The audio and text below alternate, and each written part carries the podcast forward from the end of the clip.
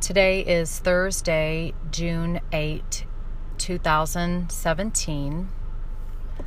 And a lot has been going on lately. A lot has has um, actually unraveled lately. Where to start? Well, I applied for a job within my university um, in a different department that I was really hopeful about uh, because I really don't enjoy the job that I'm doing there. The the new job that I applied for didn't pay anymore, but it was doing business development, which I think I would have been good for. Anyway, yesterday the woman who was hiring for that department um, sat me down and had a talk with me and said that they decided to go with someone else. And I said, okay, you know, no problem. I I said I know that had to be a tough decision. You know, I was supportive of, of her and she said, Yeah, we decided to go with someone a little more junior. and you know, I wasn't surprised to hear this. So I guess the guy they've hired is about 25 or 26, good 20 years younger than me. Just more confirmation that my age is um, working against me for sure. I'm 46, and um, nobody wants to hire someone who's 46. I have a stack of rejections to prove it. I think I got three or four rejection letters just last week.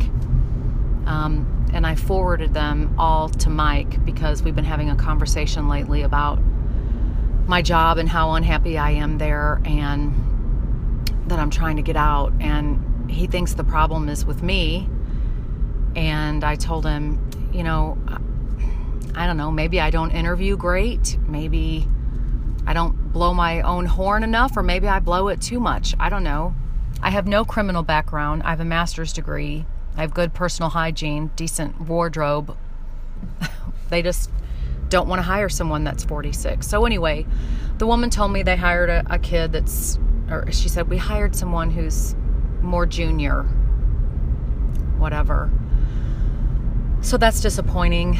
And, um, you know, now that's kind of left me in a strange position because people within the organization know that I'm trying to leave the admissions department at the university. So whatever, I don't know what how that's going to play itself out. The other thing is I have no resolution on the doctorate issue and I'm growing really very tired and disenchanted with my university because on May 20th they told me I was in. They told me, you know, me and 20 other people in a group email and um, they invited me to, to orientation. They gave me the tuition waiver. I was good to go.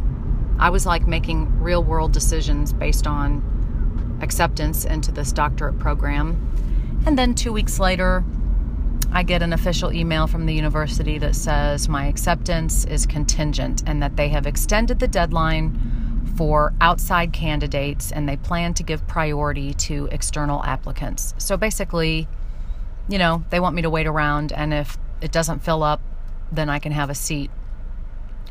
I'm really pissed about this. It's it's bullshit the way I've been treated by them. Um, I think it's disgraceful. Any reasonable person would have believed they were in. And anyway, I went and I spoke to the provost, and he agreed with me and said he thought it had, you know, been handled poorly. And he said give him a couple of days to gather some information and get back to me. Well, it's been seven days and I hear nothing. And I sent him an email today and he's on vacation now until June 12th. And, you know, I've got a out of town trip scheduled um, for the university. I have to go work at this big event and staff a table for 10 hours. And I really don't want to go out of town and recruit for my university with all of this, you know, in hanging in the, in the balance. I, I want this resolved. And I just, I don't feel like going out and beating their drum with how they're treating me. I, I you know, so that's unraveled. And um, I had a long phone conversation with Mike today. I called him and left him a message and said, Hey, when you get a free few minutes, can we just talk? You know, uh, I don't have a lot of close friends here. Most of my friends have moved away or they're back in St. Louis, where I'm from, and you know, Mike and I talk. Okay, he's he's like my only family here. I mean, and he's had a very successful career and he knows how to play all the politics at the workplace. And I just told him, I said, you know, I wake up every morning and I dread going to work. I really do. I, I work at a beautiful campus. I know I work in a nice environment with air conditioning and a nice desk and phone and all of that crap, but I'm so underutilized and I'm so micromanaged by the millennial who is my boss and I've said before, I, I like her as a person. She's kind and very smart, but she's driving me up the wall. I need to leave. And now, this maybe I'm out of the doctoral program thing. I don't know. All the arrows are just pointing to the exit sign. Anyway, I told Mike all of this and I said, I really dread going to work. You know, I'm making $36,000 a year. I could make that or more working half the time working for myself. You know, I used to teach piano lessons. I make $60 an hour teaching piano. I make 80 an hour when I do tutoring. Why am I working for, you know, $15 an hour at this job that I don't like?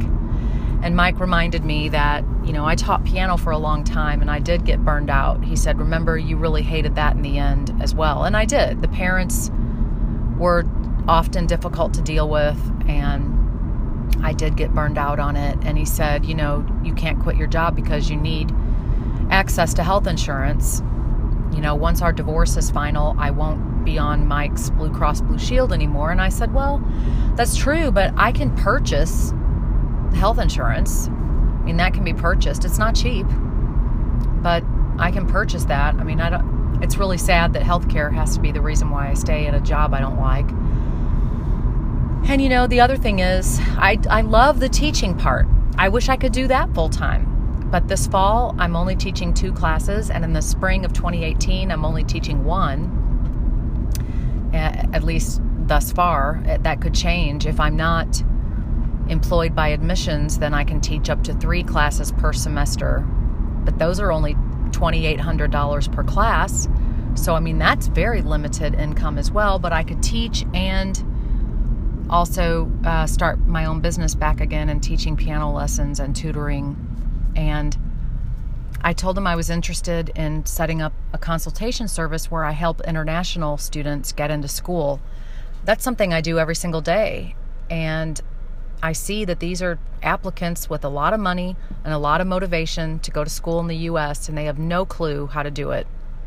And um, I am an expert at this. I know exactly how to help them with all the requirements of the school and the government, and um, I could maybe carve out a little niche for myself doing that. Anyway, Mike also reminded me that I'm not good with numbers. In other words, I don't budget well. I don't like numbers. I don't like spreadsheets. I don't like doing that kind of thing. And I'm not good at it because I don't enjoy it. And so he said, You know, you're terrible with numbers. You won't want to do that. And anyway, he's trying to be realistic and he's trying to um, help me make a good decision, and I appreciate that. I I need him to, you know, point out those things because if I do this, I have to be willing to accept the parts of the job I don't like. And I realize every job has aspects that you don't enjoy. But I, I, have been in this job four and a half years. It's not what I want to do. And, and how long should I keep doing what I don't want to do? How long should I keep being unhappy doing it? I just, I need to do something else. This can't be it. I say to myself all the time, my God, have I peaked? Is that it? My career is over?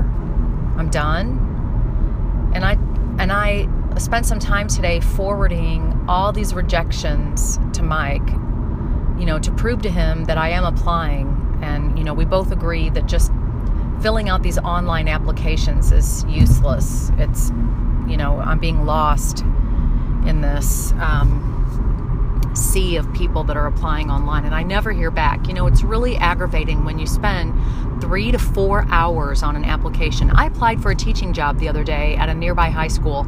I probably spent three plus hours on this online application. Um, filling out information on, you know, my background, my skills, my experience. I had to take a math test, a grammar test, discuss my opinions on pedagogy, all these things. I mean, a long time. I had to agree to a background check, give my social security number, my driver's license, um, agree to a drug test. I mean, all these things they require of me, and then I hear nothing back. Complete silence. It's just not fair. It's not fair that they can take three to four hours of my life and then tell me nothing. Like I got a, I got an automated email. Thank you for applying, and that's been it. And I know by this point, you know, it's June, school districts have all hired their teachers uh, for the fall by this point, I would imagine. And, you know, that's another very difficult job. I might make 42,000 so that's not very much more than I'm making now and you're absolutely chained to your classroom and the parents are difficult to deal with and it's long hours. Teachers work way more than 40 hours a week. And everybody thinks, oh, it's so nice you have the summer off. No, you're planning, you're doing professional development, you're doing summer school, tutoring, all of those things. Um, you're not just off in the summer. So, anyway,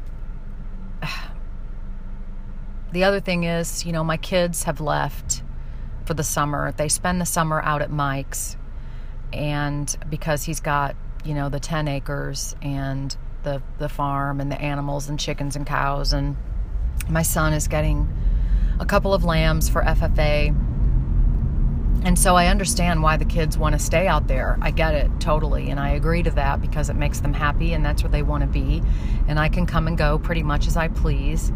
Um, in fact, tomorrow I'm going out there all day. Over the summer months, the university where I work is closed on Fridays, so we have to cram in 40 hours Monday through Thursday.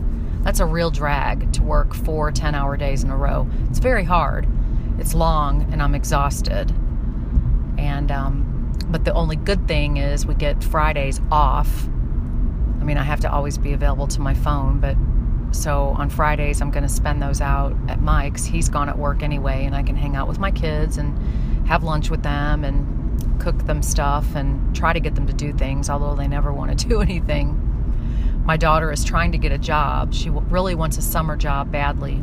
She's 18 and she leaves for college in August and she wants to make some money, which I support.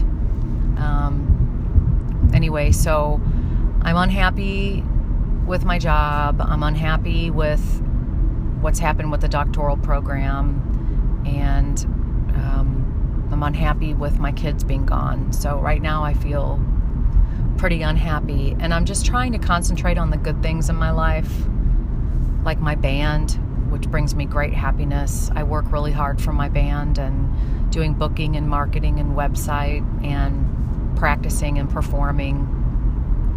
Uh, the band is like my best friend, as weird as that sounds. Um, that's about it for now. I still have not taken any steps towards making my divorce happen. I don't want to.